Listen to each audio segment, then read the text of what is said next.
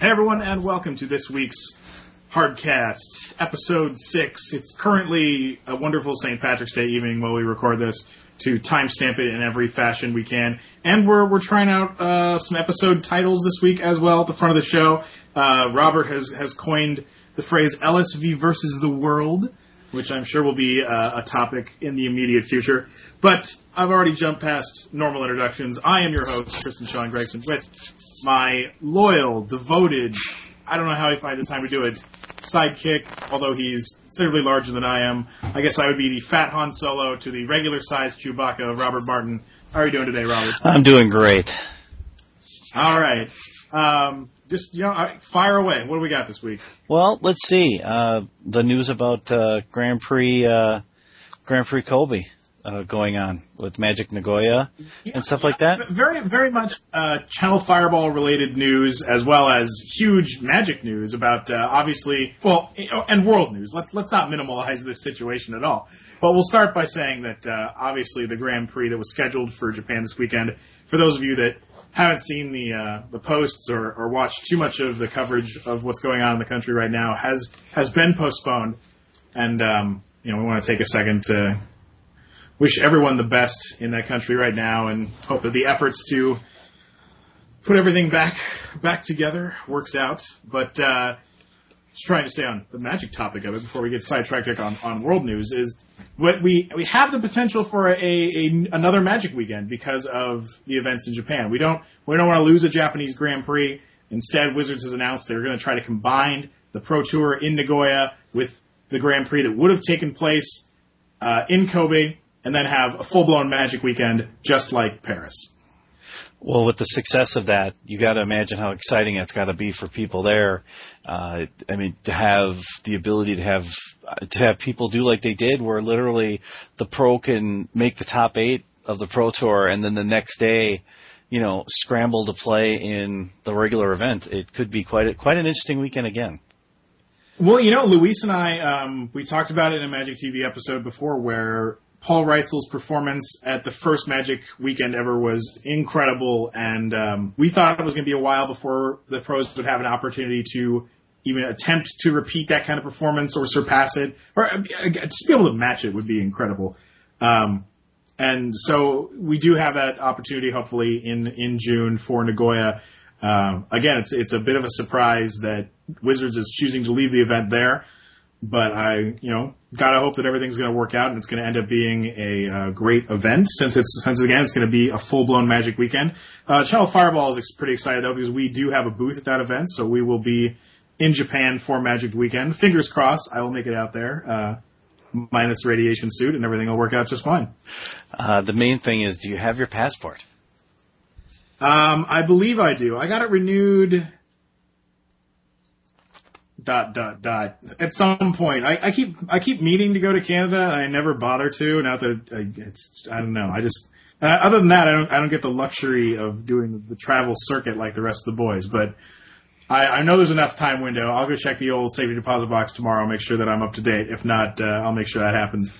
Yeah because the difference between a a full blown passport and what you get here is a pass card to be able to drive into other countries or take trains is about an additional four weeks. So it could make a difference. Yes. So. Oh yeah, I, I've had that happen to me in the past. So uh, again, if, if passport troubles are the only troubles I have for this for this trip in June, then uh, I'll be pretty darn happy if everything else works out. But, uh, but let's let's keep it closer to home. Let's let's bring it. Uh, what's going on this week? Well, let's talk about the reason why the title of the show is LSV versus the world. Is um, I, LSV is doing a series of deck testing, um, letting you know how it's going to play versus the best decks out there. It's basically LSV piloting his Tezzeret deck versus the best players that Channel Fireball has to offer and the best decks that are currently played in standard right now and see how they match up in games. I think it's a great way for people that are on the fence about what kind of deck they want to play to have LSV you know, the deck in his hand, showing you how he plays it versus the best matchup. So you know when you go to your next major event that this is what you should expect and how it should go out. Uh, I think it's great for not only people that are on the fence about playing a particular deck, but at the same time, people that want to have a um, a better knowledge base about a particular deck or a particular matchup, know how to play against a certain deck. Um, you know, I, I think it's, it's it's great for anyone. I mean, with any of the decks that he's has showcased, or I guess at this point he's only showcased one, but is going to showcase. I, I think it's a great uh, tool again for players interested in playing a particular deck or not, because you you want to know uh, any deck, especially tier one into tier two, what what the strengths are, what the weaknesses for, and uh, you do also get Luis's own special brand of commentary and tuning as the series goes on. And and again, we don't want to make it sound like I don't want to make it sound like this is a, a kind of a one shot thing. This is something uh, Luis should be doing for. Uh, I, I, I want to say a very long time conservatively, but we do want to make it a regular facet on the website uh, and something that he's going to be constantly bringing you the one thing I liked about that he said within the typewritten part of it is he said that it makes him think about so many different options of decks that he would not normally think of playing because of the matchups he's doing on this on this level and the amount he's doing. It opens up even him to different options of decks he could play, which is which is always good because the more options you have, the more opportunity you may find the deck that might beat the metagame. I completely agree. I mean, I, I've I don't joke when, you know, I talk to Luis about how he's like, you know, when have you ever put a Valakut into play? When have you ever played this card actually? I mean, I'm sure you've had a, a list for testing and usually sat on the other side to play against it and, you know, but, but when have you really had to, to pilot this thing and actually try to work with it? And I think that's a kind of a great example of him having to think outside of his own box and come up with new ideas. And I really think that there's a lot of a lot of opportunity for him to uh, work with tools that he usually doesn't work with. Well, that and like I said, this series will be a lot of fun, like you said before, and allow people to really get into the matchups, like we said before. But ironically, what a shock this week! Uh, Webb writes another article about drafting, but this time the draft didn't go so well. It was actually a very difficult draft for him to make picks in, and based on the style he likes to play, it was interesting because he his I right away went to his first pick and went kind of against what he said. I know that um, the autonomist is very good where you can put a minus one minus one and tap and untap the creature, but mm-hmm. he passed up on Phyrexian Vatmother. And that thing is such a horse. And I know it's tough. You're pigeonholing yeah, yourself. Actually, I, hadn't the article, but I had heard about that uh, from other people around the office. And you know, for starters, Webb has no problem taking the unpopular angle, uh, going that route. But I think that he has a very strong argument in in saying that you know you're kind of pigeonholed with that mother. Um, an animus does not you know like leaves you more open. Um, the raw power of the cards is uh, it's questionable. I think they're they're much closer than I think a lot of people think. As you know, it's like that mother in so many situations seems like a windmill slam, seems like it's going to be a great card. Um, but you know, in you know reality, it's not too sweet in the uh, the poison mirror. I mean, how many times is it not going to have an inf- impact on the game versus autonomous or anatomist, I guess, uh, which you know it's usually going to have an impact on the game. It's one of those cards where it comes down, it's like answer me or I'm going to be a huge problem immediately. Uh, as opposed to Vatmother, where it's like, well, maybe I can take a hit from it, I can chump block it a few times, won't be a factor in the game. If you have evasion, maybe you know it's a again poison mirror match. Who knows? I mean, I, I've definitely been one of the people that my opponent cast it, I arrested it, and eventually proliferated my opponent out of the game thanks to his own Vatmother. And not to saying that you know that's a common occurrence for what happens, but I, I definitely see Webb's argument, and uh, it sounds like a Webb thing to do. Yeah, and that's the style he likes to play. I mean, so there's no doubt I can understand that. I always try to look at it the deck of how when he picks how I would pick versus it, and it's interesting. It just the draft didn't seem to go. It seemed like whoever he was drafting with, that group, seemed to have almost like was mirroring what he was trying to take, and it made it difficult because the pieces weren't coming together. But it was a great article, and and not all, not all the time he goes 4-0 in every draft. So it was, it was a kind of nice to read an article where he actually did not go 4-0, and you know to explain. I didn't realize why. he got. To, I didn't realize he got to play four rounds in draft these days. Usually it's just three or three. I'm sorry, 3-0, 3-0. Sorry, apologies, 3-0. But four, you know, 4-0, was even more even more impressive. Yeah. Uh, yeah, yeah, you know. Uh, you know, with Webb's series, like unlike a draft video where any, any of the guys that do the videos can sit down, just fire up the software and kind of talk you through it. Um, Webb's process takes a lot longer and um, gets you a lot deeper into the entire draft process, thought process, pick process, and um, you know, I, I definitely I would never see him giving up on one. I mean, not that uh, any of our authors really have the luxury of being like, ah, you know, I'll just run a couple more drafts until I have one to talk about. Although, again, it seems like one that was worth talking about anyway. But uh, yeah, put put in the you know they're not all winners. It happens to all of us. No, but it You was know, obviously obviously I'm the poster child for not for not winning. but uh, even even to the great Ocho, it's not it's not always success. Yes, and it's also nice to see that just because, you know, you're used to seeing success. It's also nice to see that there's a normal side to them as far as they actually don't always win. Um, Kyle wrote an article this week on how to win a P, uh, pro tour with the three T's: testing, travel, and the actual tournament itself. A lot of those threes, the, those three T's are very basic in nature, but it is very important for all three of those things to work together for, you know, who you test with, how your group works, um, setting up travel, making sure you're getting things taken care of that way, and of course, obviously, your performance at the tournament. You know, that's really what matters. I thought it was a lot of fun. It gives you just a real basic way of kind of, hey, this is what you should do, and this is how you should plan things out to make it easier for you to do well at your next large event like Grand Prix Dallas. So Yes, yes, just like that. Uh, a lot of travel arrangements go into go into a Grand Prix. Obviously, more than your local PTQ. Um, obviously, with PTQs, it's usually, you know, the, the locations don't change that often, so you should know kind of how far you're willing to go. And, um, you know, obviously, like for me, I've known plenty of people being in California. We could have PTQs in the same state, but that doesn't mean that they're necessarily obtainable by anyone that lives in the state or reachable rather. Um, it's quite a quite a travel commitment, and I've you know, I've definitely known the guys that have planned out a weeks ahead when they're going to go down there, who all are going to fit in a room, uh, make sure they get sleep, and I've definitely known the guys who you know, being in the Bay Area, sure it's like 7 p.m. on a Friday, like, oh, you know, we'll, we'll drive down there and be down there ready six hours away for for a 9 a.m. 10 a.m. PTQ. We'll be fine. And uh, you know, results have, have shown in the past that that does not work out as well, regardless of how sober and willing to drive you are. Yes, last minute arrangements to a tournament, getting to a tournament the last second never really works out well for the person.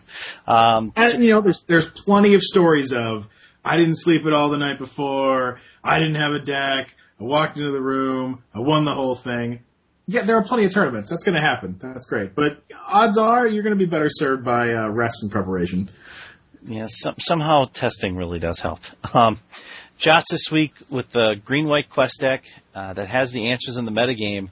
The one thing that he does right away is he basically sides out his quest for the holy relics and turns it into a completely different deck. So when you're sideboarding in the hate against the uh, against the enchantment, he sideboards it out so those cards become useless. It, it was it's a very good read for those of you that want to play a different deck that's not one of the standard four or five ones in tier one. Well, yeah, um, the the quest build it feels like it's gone through several iterations at this point.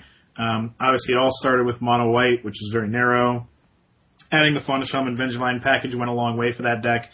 Uh, adding the Stoneforge package, very similar, kind of kind of mixing things up. And I'm interested to see what kind of incarnations Josh moves into from there. I, I would imagine, without having read his article, without having looked at it, I would imagine he turns into kind of a Fauna Shaman utility beatdown deck, but uh, but I'm not sure because it seems more resilient than just kind of the try to quest for the blowout. Well, let's let's I'll run through real quick what he brings in. Quick, he brings in three Green Sun Zeniths, another Tectonic Edge, a Baneslayer Angel, a Sun Titan, Hero Blade Horde, uh, Hold, Linvala, a Leon Leonin Relic Warrior, uh, Viridian Corruptor, and a Molten-Tail Masticore. So he So, yeah, literally of flips a, the kind deck. of a complete complete Fauna Shaman package deck at that point. Yep. Which is very good for that game because when you're used to the person, oh, I'm going to prepare for his Memnites or Glint Hawks or the Argentum Armory he's going to play and the Holy Relic, I'm going to get those blasted out of there. And then he goes, no, completely moves it out. And I think it's, I think it's a, a deck that's, it's out there, like you said, but it's not really expected. Because everybody's expecting Caw-Blade, everybody's expecting Valakut, etc this is one of those ones that, that they have to prepare for and go, what's my sideboarding answers for it? And in his case, you sideboard the wrong way, he could sque- he could take game two and it's over. Yeah, it definitely. I mean, like uh, the deck has potential where you can win game one on raw power, and then if you can kind of um, not necessarily transformational sideboard, but still use the same kind of creature based aggressive shell, but move away from the kind of quest blowout variety. A lot of people will be caught off guard by it. You might get to catch them with some dead cards in their deck, like revoke existences or I don't even really know if there's any other enchant. I get nature's claims. I guess those are the kind of cards that you will find people bringing in that are that are now more or less dead draws in the matchup. No. So you you can definitely take it take it a new direction. That's uh, that'll be good for that deck. Uh, Travis Wu this week has extended decks with Lone Missionary, the mono white deck, and another Bant deck with our favorite weapon of choice, the Sword of Feast and Famine, which seems to So be that, everywhere. uh, you know, a lot of people I know love Travis Wu articles. Uh, again, you get you get a little from both ends of the spectrum. You get seemingly, I mean, not obvious, but you seemingly like uh, natural progression for uh, an extended deck where again we're we've got the old uh, Stoneforge sword shell, and you got something completely out of left field with uh, a deck and extended that plays Lone Missionary. Which I, again, I, I've heard about it from people. I haven't looked at the lists or the article yet, but that definitely sounds like something that uh, is exciting and interesting enough that I should check out this week. it's funny. He plays. It's the one. It's like he's got three lone missionaries and one on the sideboard. It's just. It's a. It's a fun mono white deck uh, that uses every option that it can to just totally make the board as difficult as possible for your opponent to get successful, including including the, the card that seems to be very popular, Mortarpod, which seems to be Ah, yes, everywhere. Yes, sneaking, sneaking its way more and more into constructed these days. The mortar pod. I'm I'm getting more and more impressed by the design team that are coming up with uncommon and common choices for equipment that are successful. The Life Staff, mortar pod. I mean, normally equipment's been kind of like, oh, it's equipment, Psh, throw it to the side, and now it's actually becoming useful. So it's it's kind of nice. You hope that Wizards gets the idea of maybe we need to keep something in the game like that to be able to still use the equipment because once you know once Stoneforge Mystic goes to the side, I highly doubt you're going to see a lot of people squeezing the equipment like they did before. As much. Uh, you know, you never know. You never know. Once once we've all seen all three sets from the Mirrodin block, there could be more like it. I think the equipment uh, as a whole has kind of waxed and waned over time in Magic. Uh, obviously, when it first hit the scene, there were a few that were extremely, I wouldn't say overpowered, but very high end in, in their quality, and it kind of overshadowed a lot of the seemingly playable ones that you may or may not have seen with seasons to come afterwards. Then equipment kind of went through a phase where you didn't see it at all. It wasn't impactful at all. I mean, you think think Lorwyn block, you think uh, you know Shadowmoor block, you think Shards block. There weren't exactly equipment cards running around constructed for the most part. There was a lot of of cute stuff or limited only implication cards. You know, kind of uh, plays on cards like uh, Leonin Scimitar with cards like Rune Stalactite and Lorwyn, but nothing that was really uh, even in intention for uh, standard or constructed rather. And now you've got obviously swords, which were powerful in their previous incarnations in uh, Mirrodin, although they didn't get to really see action until uh, other other equipments, cough cough, skull clamp, were banned. Um, so those are obviously very powerful, and, and who knows how many of them could be played post Zendikar block when things rotate. It's, it's going to be very interesting to see how they shape up, but it seems pretty clear that there are constructed caliber equipment cards in standard right now, and possibly ones that will break free and uh, be in new decks past Stoneforge Mystic. Well, Adam this week has seven tips for Legacy, and a lot of them are very good standard stuff to go with. But he also goes through the decks that are that are reasonable to play right now, which are borderline and probably not a good idea. It was interesting that the decks that seem to do that you don't see anymore, like uh, the actually the one that actually won a couple weeks ago was High Tide, and he has it as probably not a good idea. And I thought that was interesting. I just and then I also heard that Enchantress almost made the top eight, and he said that's not a good idea either. So it's interesting to see his choices and the thoughts he has for each one.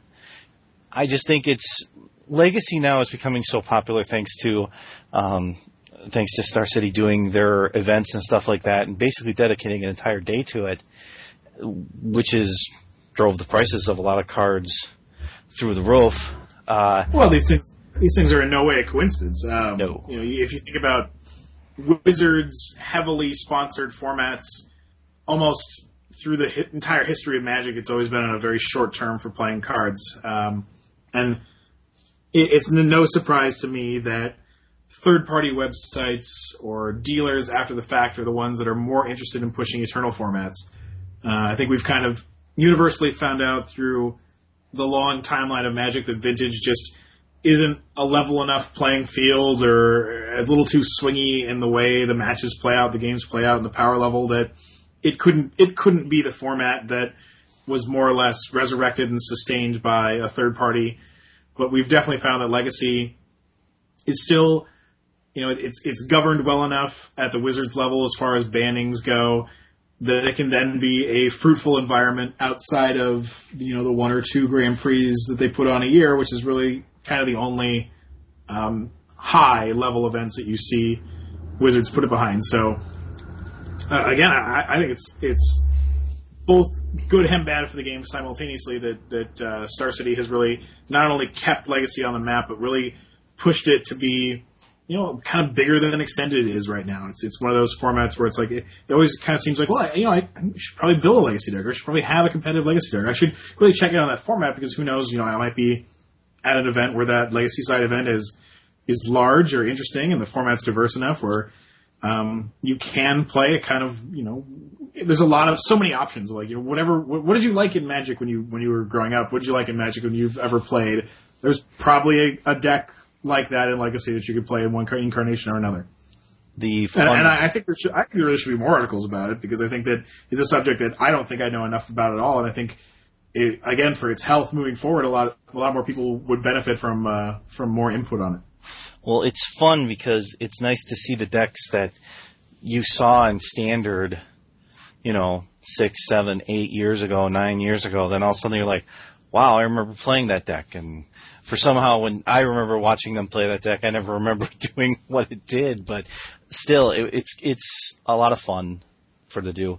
But we had a winner of the Channel Fireball 5K, and he wrote his first article about. Uh, Michael Hetrick, I think I think he's written articles before. I don't know if it's been for our website, but I, he's probably making his Channel Fireball debut this week with his 5K uh, tournament report.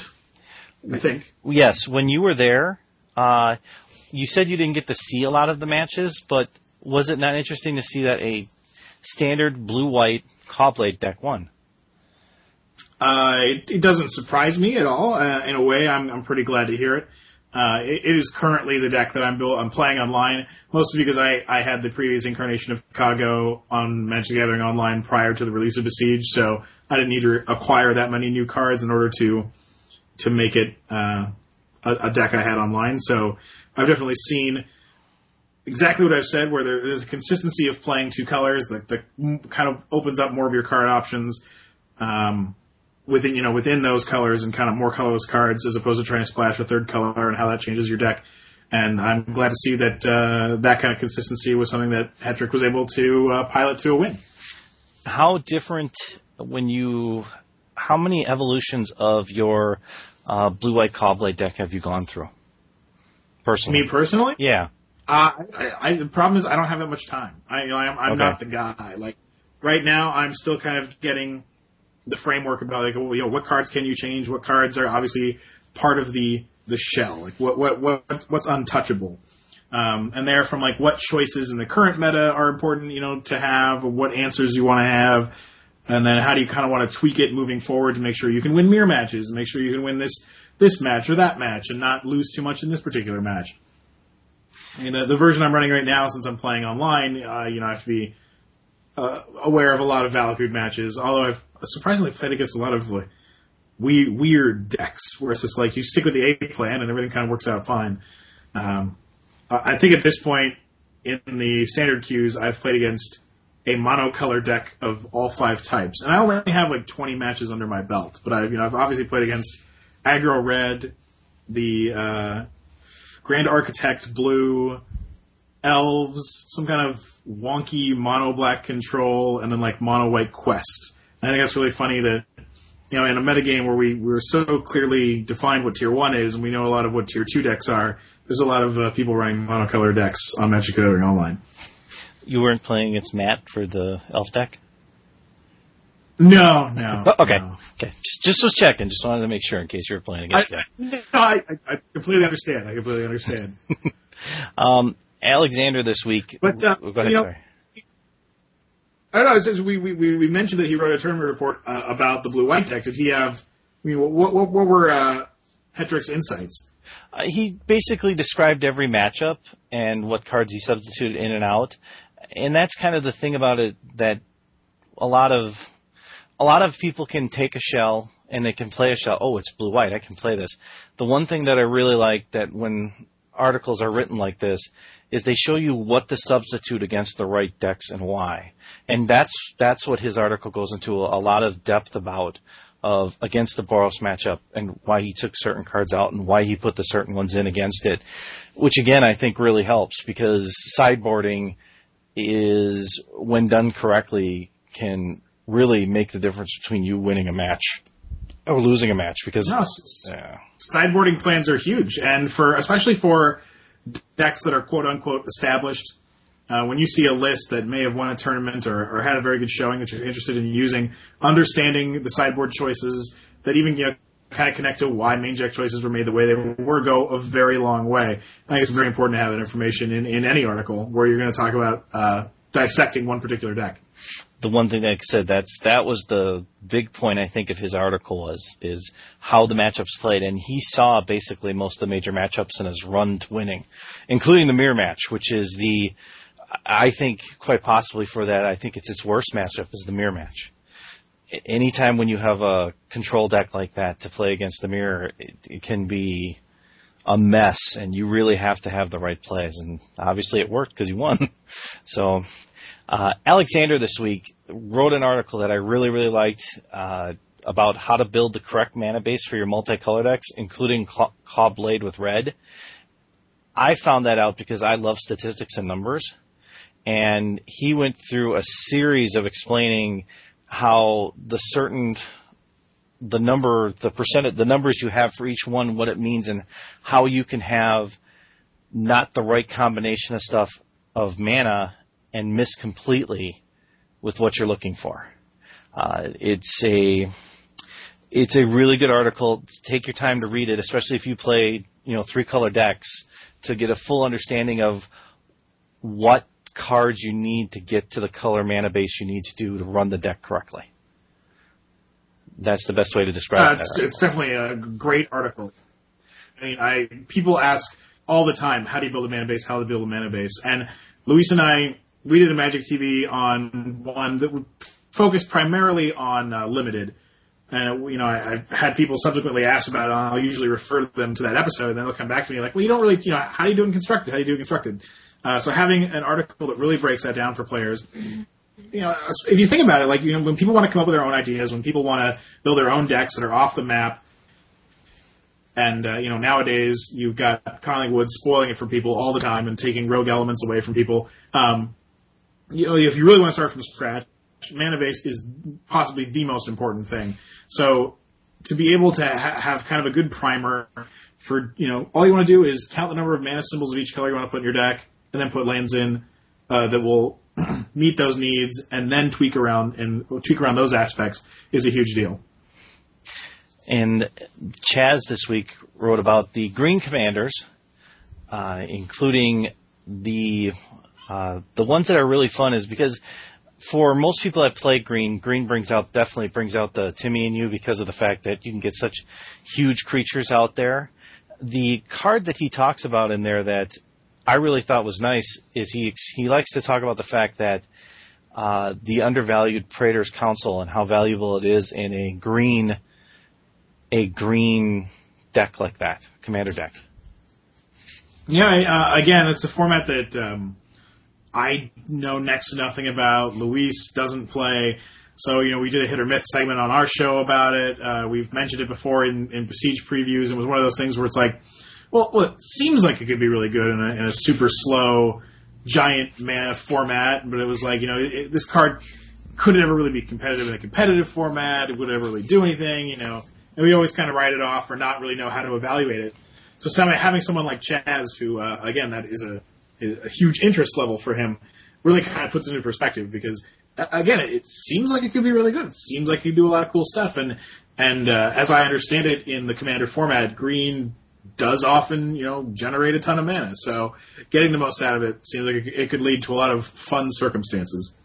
The one card that I liked what he said was uh, there's a card for uh, uh, the Urza's Legacy, the the foil that was on on the reserve list and because it's no likelihood of reprinting it, and it's it's only a two dollar card, but it was a very popular card for uh, certain certain generals within that that genre. He had a lot of fun with it, and I thought it was, you know, like I said, it's it's an, it's interesting just to see what certain cards in certain cards that are restricted and are not able to be reprinted that are very interesting. I also, like I said, that's the, to me that's what I get out of a lot of those. It's like, oh, you know, that card may not ever be reprinted again. So if I can find it somewhere for the price he's looking for, you need to get a hold of it now because these cards are only going to go up. They're not going to go down. But speaking of someone who, who, I'm sorry, speaking of someone who writes, who wrote an article this week that really caught me off guard was Paulo. Uh, Paulo wrote an article this week about unusual formats in Magic, including one that I didn't know about, and I don't know if you know about, was the Nassif format. So far, don't know what you're talking about. Okay. Uh, he has no idea what it's called. It's similar to a Winston draft, but with more people. Uh, take a cube stack, and then each player flips two cards into two different piles then the first player selects from one pile uh, from anyone. If you play with four people, it'd be eight piles to choose from. And if you play with another eight, you can do also one pile per person. After that, everyone flips another card into their piles, and then the second person chooses a pile. I thought that was kind of crazy. It seems to be, it seems to be a unique way definitely to play it. Um, and then the other one that for perfect for someone like Paulo is called mental magic.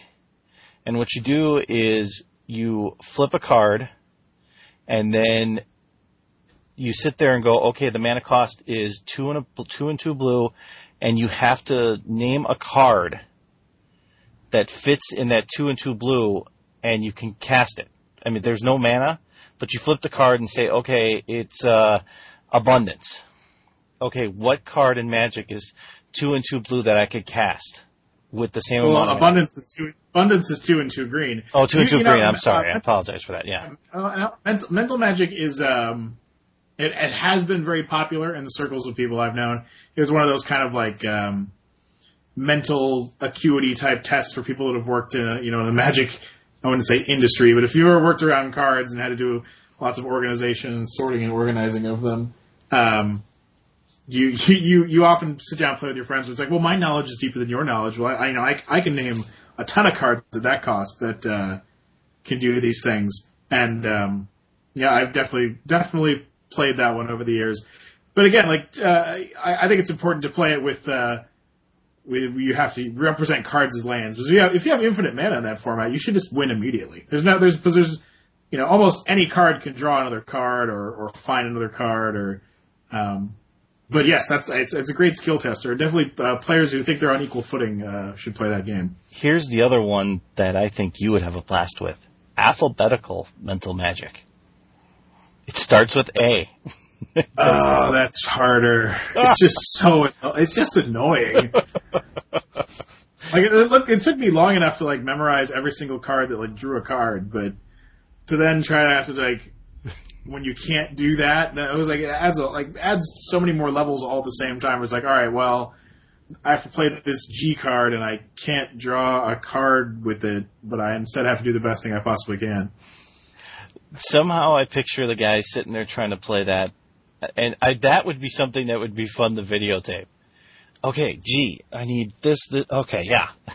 I mean, it, it that would be a lot of fun. And then yeah, the the, the alphabetic one is uh, that is a that's a pretty big game. I mean the the traditional version of Mental Magic again we play with a play with a full seven card hand. You play you know any card in your hand may be played as like a painless city of brass, and then um, you just play so on and so forth. We and you have the option like do your your lands have land types or not, or like what cards are banned.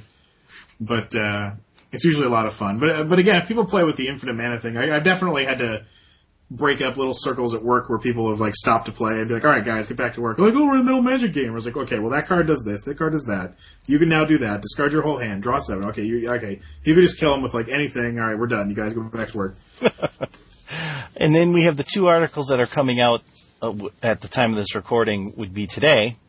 Uh, Conley writes an article about uh, growing in life as a person through magic. One thing that I really admire about Conley's writing is for being very young, because Conley's a, a young man, that he has such a great philosophy that, you know, kind of magic, magic makes him who he is and he makes magic what it is for him. And it's a great article if you kind of want to get a grasp on someone who as young as Conley is that can get something out of magic for himself to make him a better person. He said, you know, in the article basically how he's grown a lot over just the last year through magic. And I thought that was, to me, again, another fun article to read from Conley. I think he does some very underappreciated work, I'd like to say, because everybody's so used to him being the rogue deck designer and stuff like that.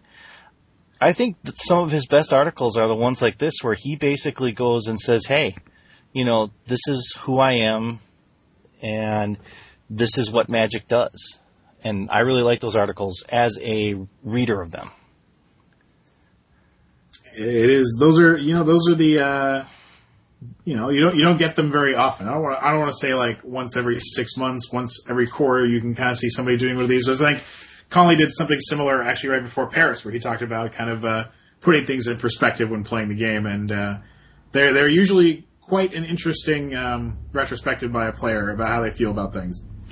Again, like I said, it's another opportunity to get into the mind of someone who really loves magic for what it is, but it's it's not going to be his entire life. I mean, he talks about in the article how you know, one day we all kind of walk away from magic for a while to go have a real life, and then we come back to it again. And I think for those of us who are a little bit older, we've been there and done that. We've walked away from magic for a while, but the itch and the bug of magic always draws us back. You know, I've I've said it before. It feels like I've said it countless times, but I think that one of the reasons I feel like this game will never die is because there are so many people that you know their connection is is so deep, and I and I'm one of those people. I, I have definitely walked away from Magic what I felt like completely, and you know would never come back. Was done with it. You know, had to grow up or whatever. And sure enough, here I am now. So uh, yeah, you know, if, if I can do it, anyone anyone can be just as interested at any level. Well, ironically, Brian kind of pseudo writes the same article. I don't want to say but he talks about how magic has affected him and his life and what it again what it does for him. It's not the same article, but it's it explains a little bit how his view of it and then how important it is to develop the community of magic to make it a better place. So therefore, you know, to be able to deal with people that trade correctly and little things like that to make it fun. And uh, it's like I said, it's another article that he kind of, you know, reaches out to people and says, okay, you know, this is what happens, and then this is why it's important for everybody not to be that that person that's that trader that's going, oh, I've got to trade pack to power. You know, I'm saying to make right deals, fair deals, to kind of make it good, to help the community grow as a whole. So not that every time someone comes up to you with a trade binder, you're kind of like, ooh, uh, no, I don't want to trade. Although that'd be good for you guys because that means they come to you, but still, you know what I'm saying by that. So Brian wrote a great article this week, and now let's go to the uh, product preview. Uh, for those of you that don't know, usually, uh, we're not usually, uh, but usually if you go by the website, the, the uh, slideshow scrolls going by, and you've probably seen that we have faction packs, faction booster boxes on sale. The seemingly once holy grail of the pre-release is now uh, in limited supply available on channelfireball.com. You can get not only sealed faction boxes, but also faction booster packs of either side. And the real question is that now this product is a little more readily accessible, is it really worth obtaining it all? I mean, it obviously isn't this this coveted rare item that will be worth, you know, its weight in gold at one point because it was never released. Here it is. It's not like officially released, but um, we do have access to some of it to sell. Uh, is it something to pick up and still hold on to at this point? I definitely think that's not the case. So the bigger question is, do you play with it to open it? Is your chance of getting good stuff better? Do you buy it to have fun and play some faction related sealed with you and your friends? Uh, I don't know. It's uh, it's kind of one of those up in the air things that you know I, definitely I, can say 100 percent don't buy it to invest in it, but I can definitely say if you enjoyed the pre-release, if you en- enjoyed faction play and think that's something that your play group would be interested in, it shouldn't be hard to get a few people you know you know interested in kind of uh, going in on a box of this stuff. Because it's the same, if not cheaper than, uh, or actually I'm not sure where it's at. It really depends on our supply. Um, it might start cheaper than a regular booster box. It, it might quickly end up being more expensive depending on how much we have.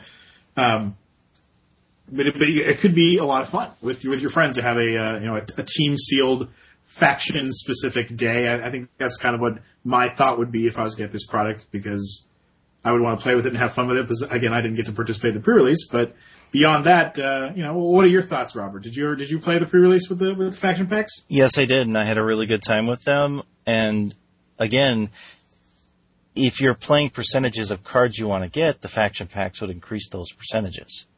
So therefore, if you're looking yeah, if for you're looking for you know Inkmoth Nexuses, Green Sun Zeniths, Phyrexian Crusaders, you know, go Phyrexia. If you're looking for uh, what are the good Mirran rares? Slag Storms, Mirran Crusaders, maybe some some heroes. You could go Mirran, and and obviously um, Tezzeret is in both. So if you get a box just to crack a box, you're not going to affect your chances of getting the quote unquote chase card in the set as it stands right now. I was happy to see that when they did that originally, that Tezzeret was going to be in both because I could see everyone and their brother going the other direction just to make sure they had a chance at Tezzeret. So uh, at least they did that right when it came to it. So I give them credit. But now let's go to my favorite part of the thing, which is your five buys and sells of the week. I, I know you're. It always it always excites you so much. I always think we should like make it a separate show. So Hey. I, I don't know. All right. Look at what look how much fun you guys have on your TV podcast when you uh, when you talk about the cards and you know you know your likes and LSV you know likes. I think that's a lot of fun. So anytime anytime you're talking money like this, it's good for me. Well, I think uh, Louis, Luis and I strike up a very important balance where he is solely uh, concerned about competitive, the state of competitive Magic and be able to play competitive Magic, and I'm and I'm not like that. I, I have to look at not only a card from a purely store financial perspective, but from more like a a player, you know, a, a PTQ grinder to to casual F and M, or it's like, you know, do I want to, how do I want to get this card? Do I want to get this card? Should I unload this card? That kind of thing. So we strike a good balance there, but. But in that same vein, uh, I am connected to the finance side all the time, so let's let's let's begin. Should, where should we start? Like, where, where should we start here, Robert? You- You're looking at this list. Yeah, I'd like to go to a card that was that had another I'm going to say 2 week MTGO run. Uh, Demons of Death at Deathgate. That was a popular deck Uh, for a see, I, I. I would like to think, I would like to think that was a, a worlds run. Um, this card went from kind of the redheaded stepchild mythic rare of M11 to a shining spotlight in the vampires deck around the world's time because oh Valakut can't stop it. Oh, you can play this guy on turn three all the time. Um, you know, it's it's still a, a quality threat in the vampire sideboard. Obviously, you don't want to main deck it in any world where Jace the Mind Sculptor is everywhere. Um, but it, it, definitely has come and gone in its moment in the sun, and a lot of that has to do with the popularity of the vampires deck, and in conjunction with the adapted sideboard. I mean, obviously the the decks you're playing against, it's a more diverse field, so you don't necessarily want a whole bunch of uh, Demons of Death's Gate in your sideboard when you need access to cards like Crush and Manic Vandal. So it's definitely it, it hit its plateau. It stayed there for a while, and now it's back on the on the decline. And you know, it doesn't seem like it was all that long ago that it was really like a dollar mythic rare, and then it, it had this huge explosion to five six dollars, and now it's slowly coming back to uh, reality. And another one that was a uh, uncommon staple in a lot of blue white control decks, Wall of Omens. Yeah, I mean, if you're going to cast a card that costs a white and one these days, it's probably every card that's not Wall of Omens. You've got Squadron Hawks, you've got Stoneforge Mystics, you've even got Divine Offerings in your sideboard, you've got Celestial Purges in your sideboard. You just, you don't really have Wall of Omens. I, they don't stop Squadron Hawks, they don't stop uh, Heroes of Oxid Ridge, they don't stop so many of the threats that are out there right now, and yeah, either no one's coming in on the ground or cards are going through it, over it, around it. Um, it's kind of a shame because obviously up until this point, this card was one of the the you know there was a lot of quality uncommons in the Eldrazi, and Wall was definitely one of them. And now it seems like it's kind of dipped below where Joraga Treespeaker is in is in value, and they've kind of traded places in the uh, the hierarchy of Rise of the, Com- Rise of the Eldrazi uncommons you want to see when you open your booster packs. Here's another one that I thought was going to hang around a little longer for value, but maybe I was wrong. All is dust. Yeah, you know, in all reality, All is Dust was far more of a speculative card than a card of action. Um, right as the shards block was kind of rotating, um, everyone was thinking, oh, you know, Eldrazi Green's going to be such a good deck. It's it's unaffected by the rotation. You've got this Wrath of God effect and All Is Dust in conjunction with all these ramp spells of Primeval Titan. It's going to be the real deal.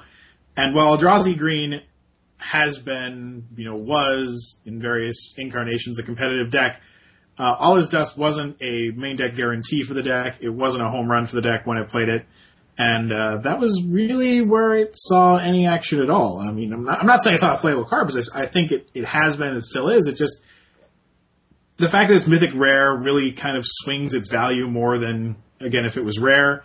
Uh, kind of topping out at the $16 range when it was thought to be its best, kind of settling now down the seven to eight dollar range. Could it go lower? Sure. If, if there's you know nothing happens in the next six months where this card sees any action, it'll just kind of slowly dwindle off into to casual play, and who knows, maybe make a big comeback and extended. But uh, that's you know way far off at this point.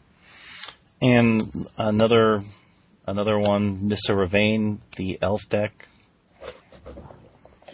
Yeah, she's kind of uh, taken a big hit because not only have the elf decks kind of um, you know dipped in popularity, but some of the uh, popular versions that I've been seeing recently don't even play the Revane, Nissa's Chosen engine. They're so caught up with, um, you know, Fauna Shaman, Ezuri, Garruk to just kind of overrun you that the kind of slow build-up of a uh, Revane just isn't getting the job done. And the one that I really liked when it came out, uh, Tezzeret the Seeker. I really think this guy has plateaued, and I think a lot of it has to do with the fact that Luis has very much dissected that deck uh, in its current incarnations, and you know, there's just not a lot of success to be had with it. Um, it it's kind of plays like a combo deck, and with all these very aggressive decks that put a very quick clock on you, and all these you know Caw-Blade esque decks that are so consistent in their draws and have very powerful effects, it's very hard for the Tezzeret decks to kind of find a home in, the current metagame. And uh, while you actually, you know, this is actually a card that you, I feel that my input on it is a little more on the cusp of. I'm not, you know, reporting you news on the change in the value of a card, but a card that is, you know, it's right before its drop off. I think that if you can unload this card at a $50 value on the trade floors, it's, it's a go. I mean, this guy is going to drop for sure. The deck is not as strong in its current incarnations. Not to say that you know someone couldn't come up with a new idea. I, I keep wanting to play like red, blue, Liquimetal Coating with a touch of black for my Tezzeret's for card advantage, and I you know, obviously haven't made it work. But uh, I, I just I don't see him sustaining the fifty dollar uh, value, especially moving you know three months, three weeks to a, to a month forward. Um, you know, I, I would I would not be at all surprised if it, if Tezzeret himself does not make a show in uh, in Dallas, the next major event that all the pros will be at. I have to tell you that kind of that would kind of shock me just because of the fact of how much hype it got and how much and how well it did at Worlds and things like that and how many people have keep trying to make it work. So obviously if you're trying to make it work and it's not, it's got to be heading in one direction and I guess that's down. Uh, let's go to one that's had it little roller coaster ride of up and down and now it's back on the ride up and that's Lotus Cobra. Lotus Cobra, it, it, seems like, you know, if you look at it in the bigger picture, it's, it's just like that mythic rare playable card that just never dropped all the way to the bottom of the barrel in value. Um, it came out huge out of the gate. Now, now I feel like I'm just saying a history lesson, but, you know, it came out like $25, $30, and so many people kind of scoffed at its, its power, its playability. Uh, you have to go back two Worlds tournaments to really see, like, Conley Woods kind of show people the explosive nature of this card and it's come in and out of a lot of standard decks. I mean, you think about the old uh, Mythic Conscription, where you were able to just generate a, a, ton of mana with that card, and you get to see it in this newest incarnation in the rug decks right now, where it is quite the force to be reckoned with, dropping big turn three and turn four plays that a lot of decks are just far too behind to dig out of the hole for. Um, and, and, again, it's, it's, not exclusively in those decks. The Valakut decks are starting to put it in there as well because creature removal, again, with the blue white decks, you know, they're not going to really be able to or, or want to try to deal with your Lotus Cobra. And it's so much just free mana generation that uh, he's back on the rise. Or she or it, I guess you'd call it. And let's go to a Sword of Body and Mind. No, you know, not just the uh, counterpart to Sword of Light and Shadow. Again, a lot of the Stoneforge Mystic decks are diversifying what they can do. Um, ha- being able to mill your opponent out, regardless of their life total, is a pretty big deal, especially against the Valakut decks, where the mountains, the, you know, there's a very finite number of them. Uh, it's really surprised me how good that card has been and how many more lists you've been seeing it in, in, in recently it's it's kind of at a whole new level that it's never been at before. I mean, not that it's been out that long, but uh, you know, in, in the past I've said that the swords feel like a ten, twelve dollar card while they're in print, while they're in standard. But obviously their power level with Stoneforge Mystic and the fact that they're both very competitive and have very strong effects is going to drive the value of this card up even higher. And the one that's not shocking that it's on the list is Hero of Oxid Ridge. Hero of Oxid Ridge. It seems like a card that I've mentioned.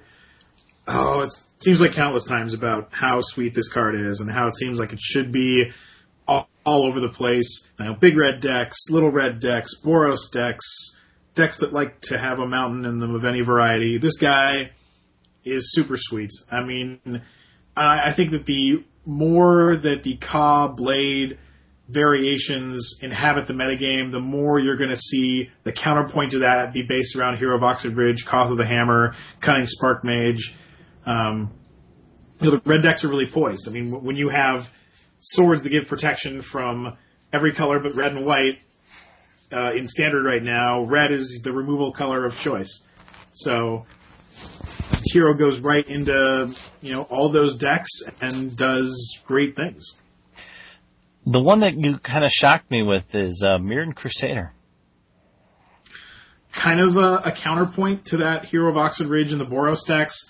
Uh, kind of another one of those sweet warriors with Sword of Body and Mind, uh, with the built-in protection from Go for the Throat, uh, be able to get through overgrown battlements, primeval titans, uh, you know, acidic slimes, all these kind of popular creatures right now. The fact that he has double strike is a huge deal. It's um, it's finding its way into to new builds, and I think that it's got even more room to grow and be a uh, a staple of the standard environment. And let's talk about the one that has been talked about uh, ever since Legacy's become popular again, it's Candelabra Thanos. I'm butcher that. Yeah, you know, I, uh, there was a good portion of me that didn't even want to mention this card because it seems so stupid to mention. Uh, if you want to talk about inflated markets, if you want to talk about how crazy old cards are and can, in, you know, conversely to a competitive format that you want players to be able to have access to play, obviously you can stop and mention cards like Moat that, you know, I can remember a couple of years ago picking them up for 75, 80 a piece, knowing that I could unload them to cube builders and EDH players and knew that, you know, sure, maybe Enchantress played one. But watching a card like that skyrocket to 300 was competitive in a format. Now we're talking about Candelabra, which, gosh, I mean, I was so happy to get like $40 for that card. Like, not even, not even a year ago. I remember having them being like, you know, these are cool to have. I've had them for a really long time, but I just, I don't picture it ever really doing anything for me, and no one's really ever played it. You know, well, I, I mean, I remember like Antiquities era Tron lands with a candelabra. That's so cute. But uh, this card has just exploded, and as where we've talked about really expensive cards in Legacy, Tabernacle, uh, Moat you're going to want to run one or two copies of that can be three dollar cards. Here's a card that you're going to want to run four of, and if you're going to want to run four of it, I mean, you're looking at like a thousand dollars for a playset. I mean, that, that's pretty absurd with a with a price tag of about two hundred and fifty dollars. And I can't say it's like universal. You can't say that's what they're going for everywhere, and that's what everyone thinks they're valued for because you can only really find them in a few places. And I don't think eBay is is a is a uh, a good example of this either because a lot of people that are posting those cards there now are people that woke up out of a coma being like, "Are, are you kidding me? Like my stuff is worth that much? Hell yeah, I'll sell it." Uh, it's just really awkward. But again, it's it's got to be like one of the hottest cards to try to trade for anywhere you can find them right now.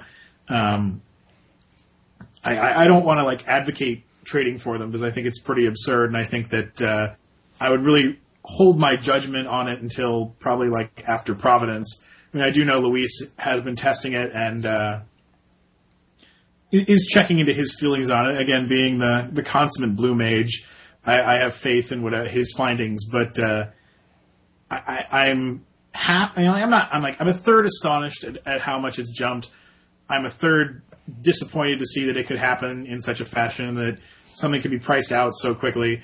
And you know, the other third with that extra third of a percent is excited to see where it could possibly go. So if you you know, dig them up. It used to be like Antiquities was Mishra's workshop and a bunch of other cards in a set no one cared about. And now we're up, now we're up to two cards that have immense value. Well, you have a list here for what to play at FNM. Uh, I do. I have, a, I have, a pretty pretty sweet list. Uh, actually, a little more research than I usually do for this segment because I'm usually into you know what crazy card can you build a deck around.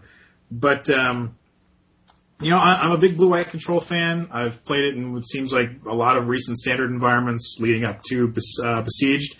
And uh, this week we've got a blue white shell that's going to run some sweet, sweet cards in it, like Treasure Maging for Wurmcoil Engine or a Spine of Ish Sah, and also playing Venser the Sojourner.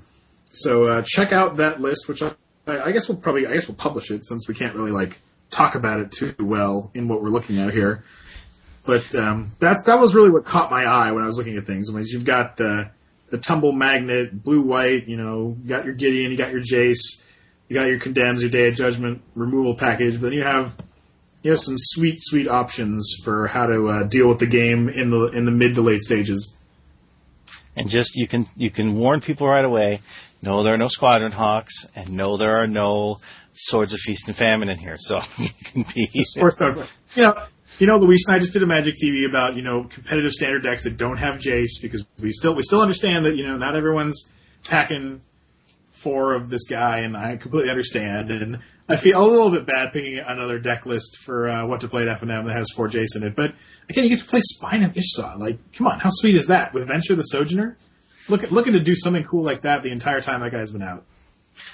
That, and I like the fact that if your spine goes away, you can reset your tumble magnets to be able to reset them and stuff like that to be able to do that. That's kind of lots of options you have in this deck to be able to just really take over someone's game. And I yeah, I mean, uh, trying to find uh, a new direction to go with blue eye control is is seemingly difficult with all these Caw-Blade decks going around. I mean, trying to find a, a dedicated control shell would be very difficult.